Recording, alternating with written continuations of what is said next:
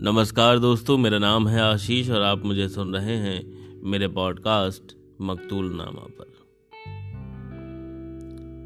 दोस्तों, एक लाइन याद आ रही है कि अभी ज़रूरत है तो नहीं आओगे, फिर अगर आओगे तो क्या आओगे?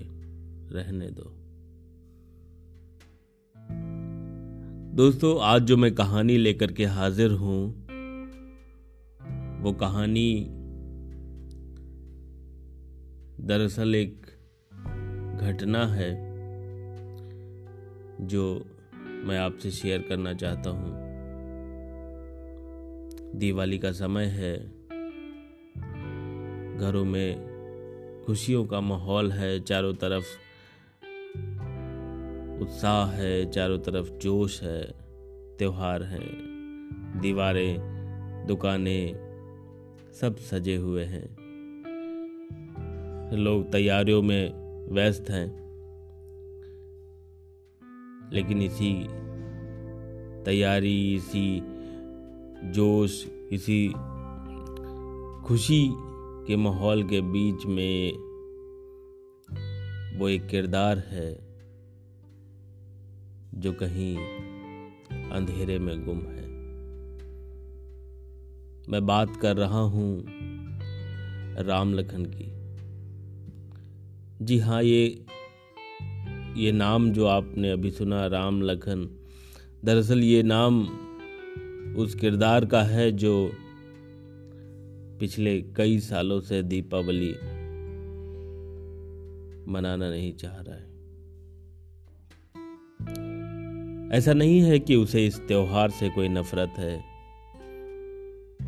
बात दरअसल यूँ है कि राम लखन के दो बेटे हैं। और ईश्वर की दया से दोनों बच्चे अच्छी जगह पर हैं, अच्छी तरह से इस्टेब्लिश हैं अच्छा कमा रहे हैं अच्छा खा रहे हैं, दोनों की शादियाँ हो गई हैं। बड़े बेटे को दो बच्चे हैं, छोटे बेटे कि अभी कोई औलाद नहीं है, लेकिन फिर भी वो खुश हैं। राम लखन की पत्नी को गुजरे हुए आज चार साल हो गए हैं। ये फतेहपुर जैसे छोटे से कस्बे में एक पुराना सा मकान जिसमें जिसकी दीवारों पर खिंची हुई लकीरें आज भी उसे अपनी बच्चों की याद दिलाती हैं। पुरानी तस्वीरें, छूटे हुए प्लास्टर राम लखन की ज़िंदगी का हाल बयान कर रहे हैं। पत्नी थी तो त्योहारों में रंग भी था। बच्चों ने बहुत पहले ही आना छोड़ दिया था। ऐसा नहीं है कि वो लोग याद नहीं करते कभी कभार फ़ोन कर लेते हैं जब उनका जी करता है। राधे श्याम जी ने भी कई बार फ़ोन करने की कोशिश की, पर या तो वो लोग कहीं मीटिंग में होते हैं या किसी और काम में, मगन। अकेला रह गया है ये बूढ़ा शख्स। पूरा मोहल्ला बिजली, लाइट की ये चकाचौंध में मगन रहता है। लेकिन वो बूढ़ी सी दीवार पर पिछले चार साल से कभी कोई मोमबत्ती भी नहीं लगी। राम लखन हर दीपावली पर सिर्फ़ रोते हैं। त्योहार बच्चों से होते हैं। बच्चे अगर आते, उसके साथ बैठते पोते पोती उसके आगे पीछे नाचते। कितना अच्छा लगता। वो कभी कभी याद करता है कि जैसे जब वो अपनी कचहरी से वापस आता था ना, साइकिल से तो यही दोनों बच्चे दौड़ कर आते थे। बाबूजी बाबूजी क्या लाए? दिखाइए ना, दिवाली के कपड़े, पटाखे, फुलझड़ियाँ, मिठाइयाँ।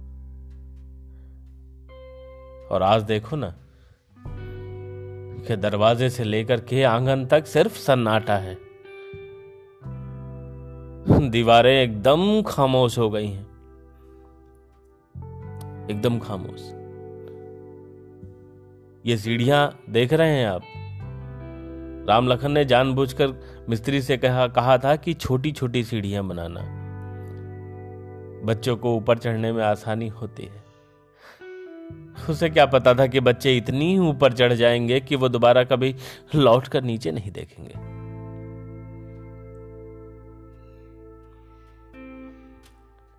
अच्छी परवरिश।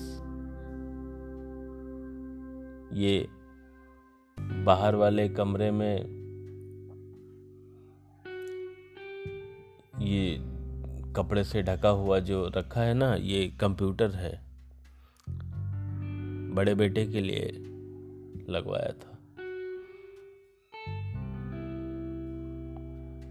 साइकिल बेचनी पड़ी थी। इसकी घर की कुछ चीज़ें और कई जगह से ले देकर चीज़ें इकट्ठा करी थी, तब उसे पढ़ाया, लिखाया। उसने भी साथ दिया, छोटे बेटे को पढ़ाने में उसने बहुत मदद की। लेकिन जैसे ही दोनों पढ़ लिख गए, इस बूढ़े बाप को तो भूल ही गए। बहुत ज़रूरत है। बहुत ज़रूरत है। लौट आओ। मेरे सिरहाने बैठो। मुझसे बात करो। तस्वीरों को देखकर राम लखन रोज यही कहते हैं। गाँव के मोहल्ले के और भी बच्चे हैं जो उसके सामने से निकलते हैं, खेलते हैं, कूदते हैं। वो लोग भी राम लखन को बाबा ही बोलते हैं, लेकिन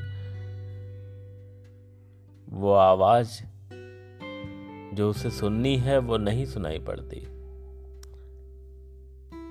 उस आवाज़ की ज़रूरत है उसे। इस सुने आँगन को किलकारियों की ज़रूरत है। झुके हुए कंधों को सहारे की ज़रूरत है। बूढ़े घर को जवान घर वालों की ज़रूरत है।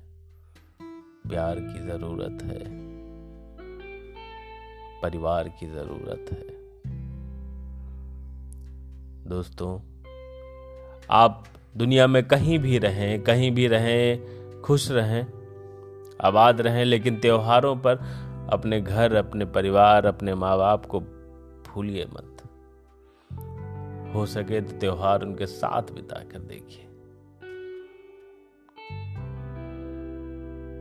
आप कहीं पर सौ रुपए, पचास रुपए इन्वेस्ट करते हैं और आपको वो वापस नहीं मिलते हैं, वो डूब जाते हैं तो आपको बहुत बुरा लगता है।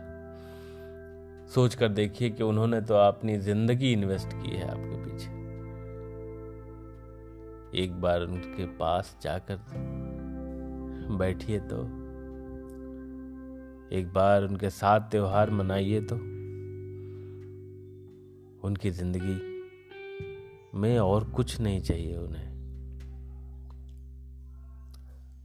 उम्मीद है कि आप ये दिवाली अपने परिवार वालों के साथ बिताएँगे, अपने अपनों के साथ बिताएँगे।